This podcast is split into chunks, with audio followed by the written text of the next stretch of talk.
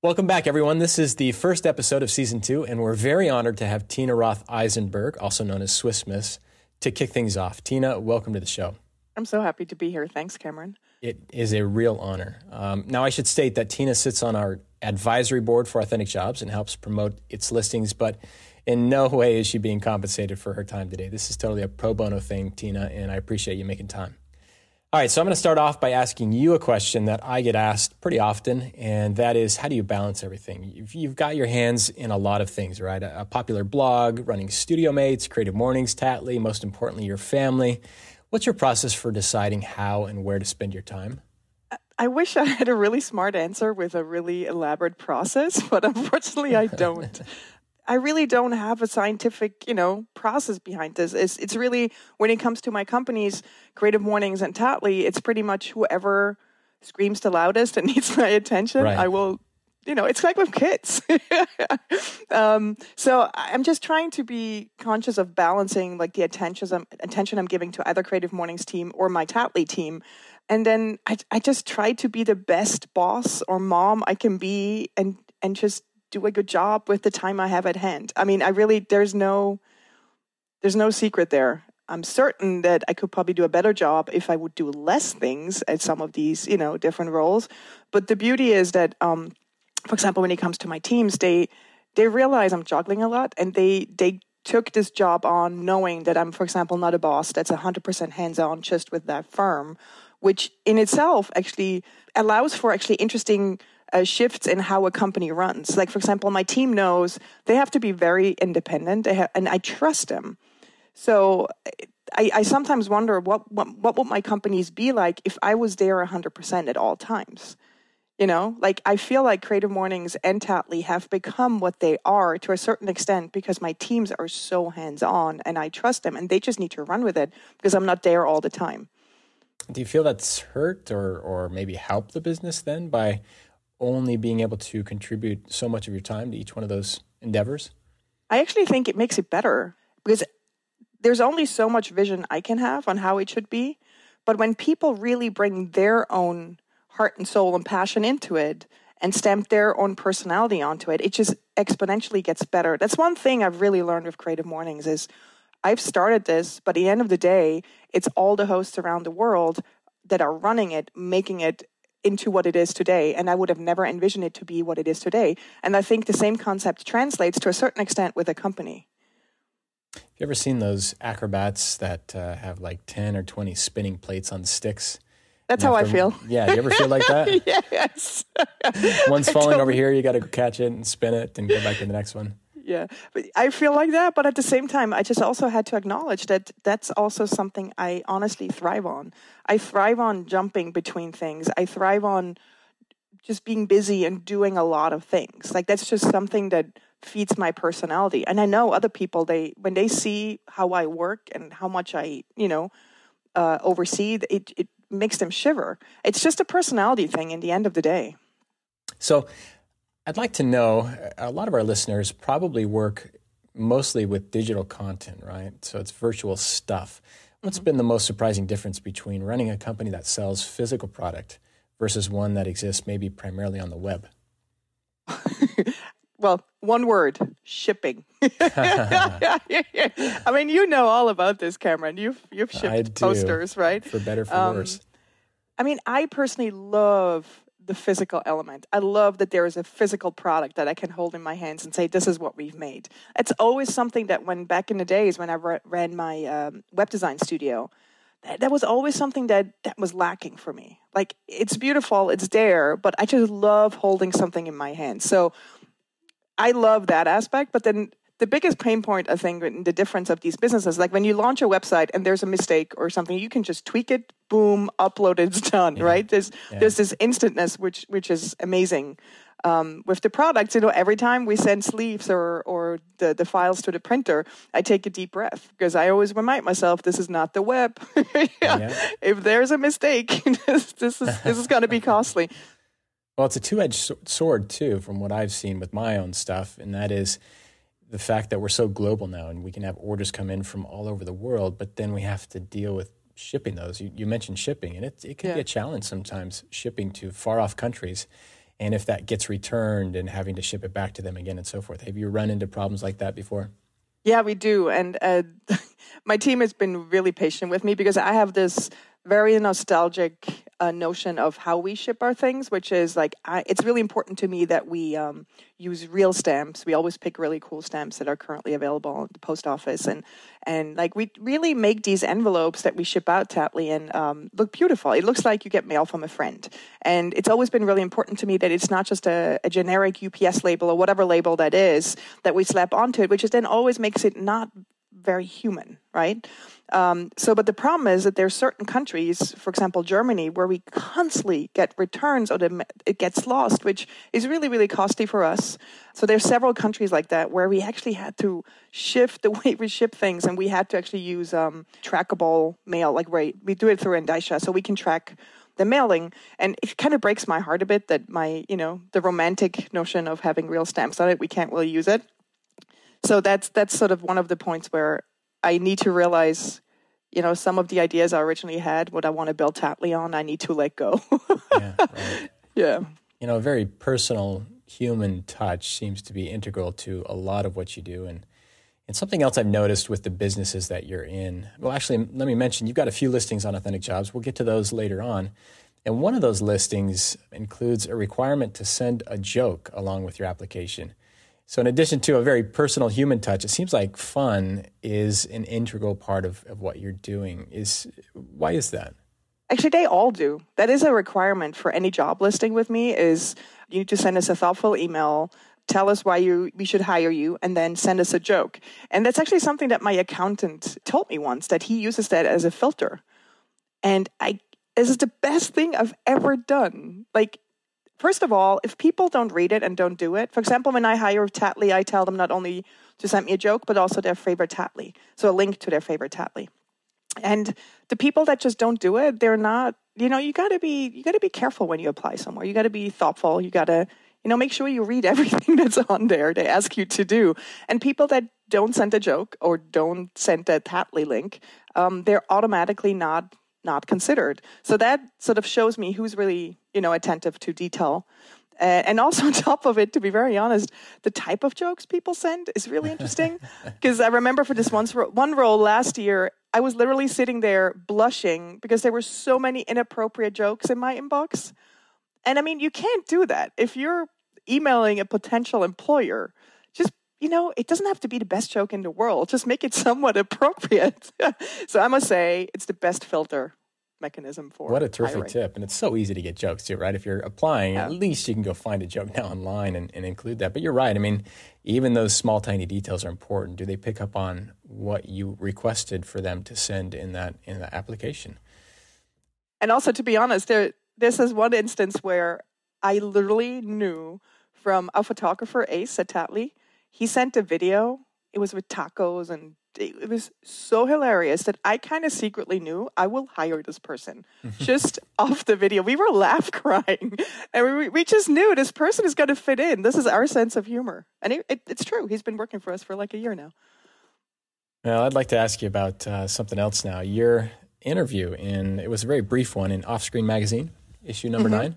Yeah. I've got my copy right here. I'm going to read from it. In fact, because uh, okay. you say some in here, you say something that I think is just terrific. You say the question is, "What's your secret superpower?" Right? Uh-huh. And you say, and quote, "Enthusiasm is my superpower." One might say that confidence yields the same result. I disagree. Confidence is about yourself. Enthusiasm is about something else. Confidence is impressive, but enthusiasm is infectious. Confidence is serious. Enthusiasm is fun. Now, you are probably the most enthusiastic person I know. I think we would all agree with your remarks about enthusiasm. However, actually being enthusiastic 24/7 is a totally different story. Is is this in your DNA or is it something that you've learned along the way?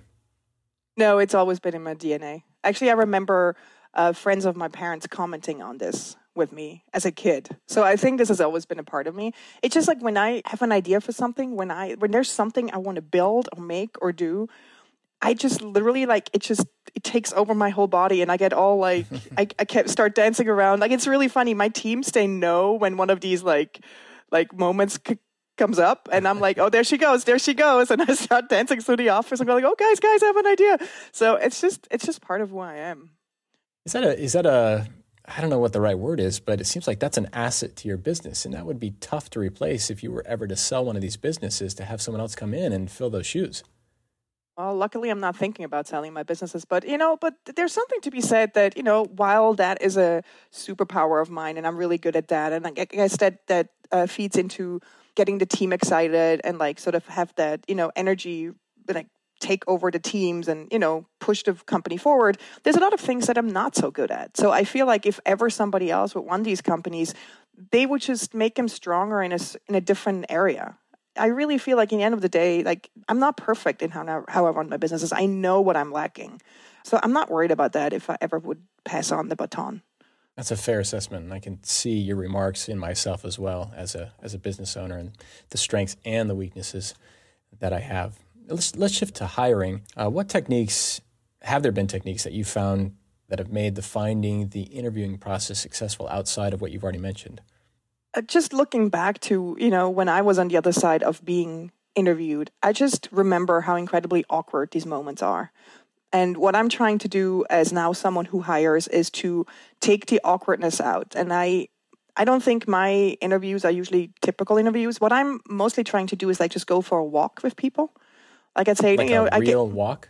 Yeah, so I, I, you know, I use it's it's cool because uh, when they come to me, um, there's kind of a few spaces I can show them. So, for example, I showed them our co-working space, Studio Mates. I talk about that a little bit. I walk with them through the space. Maybe I'll introduce them to someone there. I just want to see them just like, you know, interact. I want to see them sitting down is very awkward to me, at least. Oh, I remember being awkward. And then I walk into Tattly. I usually put a Tattly on them. That's always a little weird. Oh my God, there's this person touching me that might employ me. You know, like there's there's these little moments where where you can see how how do they deal with like sort of maybe a, unexpected situation. And then maybe we go downstairs and we go to the coffee shop and I see how they interact with the barista. Do they hand me the sugar? Are they, uh, do they notice, you know, stuff like that. And in the end of the day, it's like a little date, you know, is, is this person gelling with how I interact with people? Like, that's what it comes down to. Are there any red flags when you're walking with someone in those environments where you're like, whoa, this is not really the candidate I need?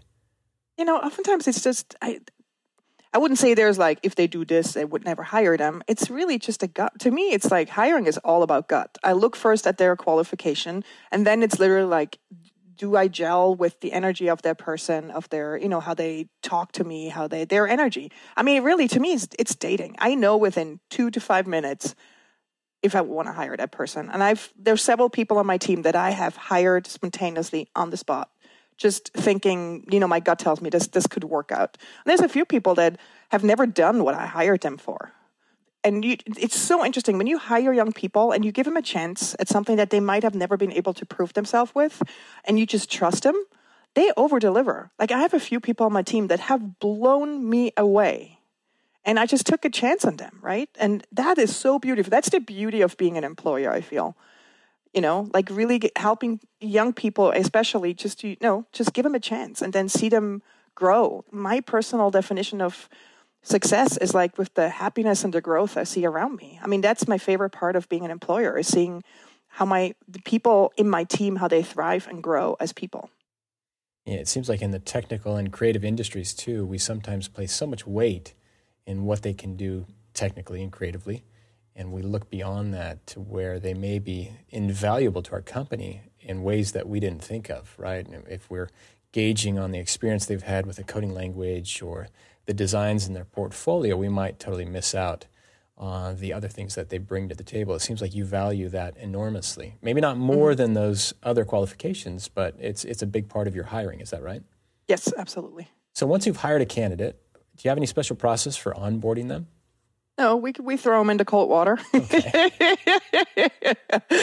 no, I mean it's just we're just really nice to them, you know. No, we we do kind of just throw them into cold water, but at the same time, like we kind of all sense if they need help. Like we there's there's no there's no real system there. But so far, we've like I tend to hire people that are very self sufficient. I think if you want to work with me, a boss like me, you need to be someone who you know takes initiative, who just can run with things we just recently had someone work for us who who was not that person. And i noticed he was a complete misfit for our culture. So my usually i usually ask people hey tell me about your side projects. Tell me what kind of stuff you do outside of work. Because that oftentimes clearly shows me these are you know self starters. These are people that have this entrepreneurial spirit of like just running with things, and that's the kind of people I hire. You've got a few positions on Authentic Jobs right now. You've got uh, for Creative Mornings, you've got a community coordinator. That's an internship. You've got a content curator. That's a full time one. And then for Tattly, you've got a customer and administrative support, which is a full time position. Anything mm-hmm. you'd like to talk about as far as what you're looking for there? Well, we're just looking for really energetic, fun people to join our team. I mean, I must tell you, the content curator position, I want to apply if it was me 15 years ago. you would not, or you would apply. I would. I would. It's a, it's an um, it's a total dream job if you're someone who's really immersed in, in creativity and is like someone who loves to be on the internet and just watch talks and find things that have to do with creativity. Uh, we basically need a mini Maria Popova. Well said. we'll make sure we link her up in the uh, show notes as well. Yeah, yeah. So with Creative Mornings, you now have chapters throughout the world, right? Uh, what have been some of the most inspiring experiences or stories that have come out of these chapters and, and their speakers? Yeah, well, actually, I, I can share something that we haven't shared yet, but we actually, yesterday, I'm not supposed to say this, yes, but yesterday, we just signed off our 100th chapter. No which, way. Yeah, which is. congratulations. Thank you. That's quite a big milestone. Yeah, Düsseldorf, Germany got the 100th chapter, and we're so excited. Man, that's amazing. Yeah. It's almost a little overwhelming to think that it happens in 100 cities around the world every month. And those are um, speakers um, at every one of those chapters, right? Yeah. yeah. Every Friday, is it? Uh, once a month, okay. a Friday a month, yeah. Um, but that was not your question. Your question was? Yeah, so what, what have been some inspiring experiences, uh, stories? Well, I think the most inspiring thing that came out of it was actually happened about three weeks ago. So I started Creative Mornings in New York because I wanted my creative community to get together on a regular basis because I'm a big believer that real relationships are made in person and not behind a screen. And so that was the whole premise of it. And then I realized about a year ago, I looked to my team and said, guys, that's the reason why we started it, but we've never gotten all our hosts in one room you know, here's we interact with them on email and we see them on photos, but we've never met them. So we invited all of them for our first ever organizer summit, and that was three weeks ago here in New York.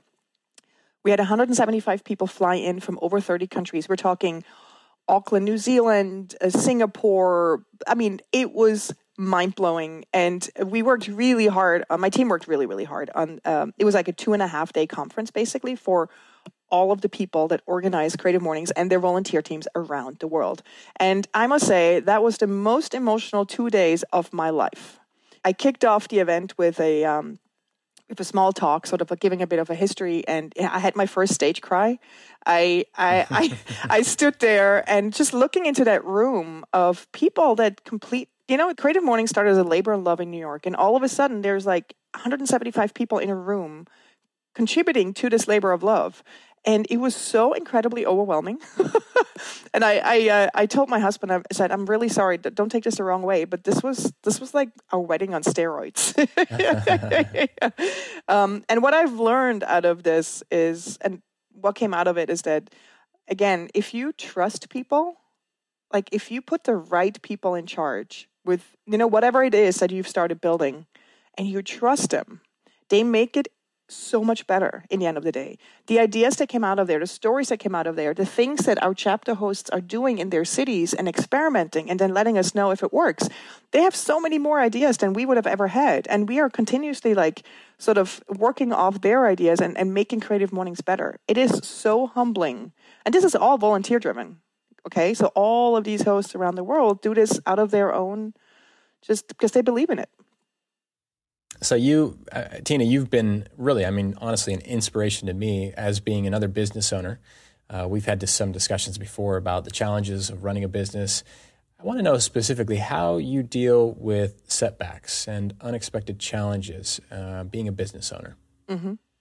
Well, the one thing I've learned over the past few years is like I really feel like being being a business owner has made me a real grown up because there's so many things that go wrong there's so many moments where I have to take a deep breath and I, I would love just to run away and not deal with it.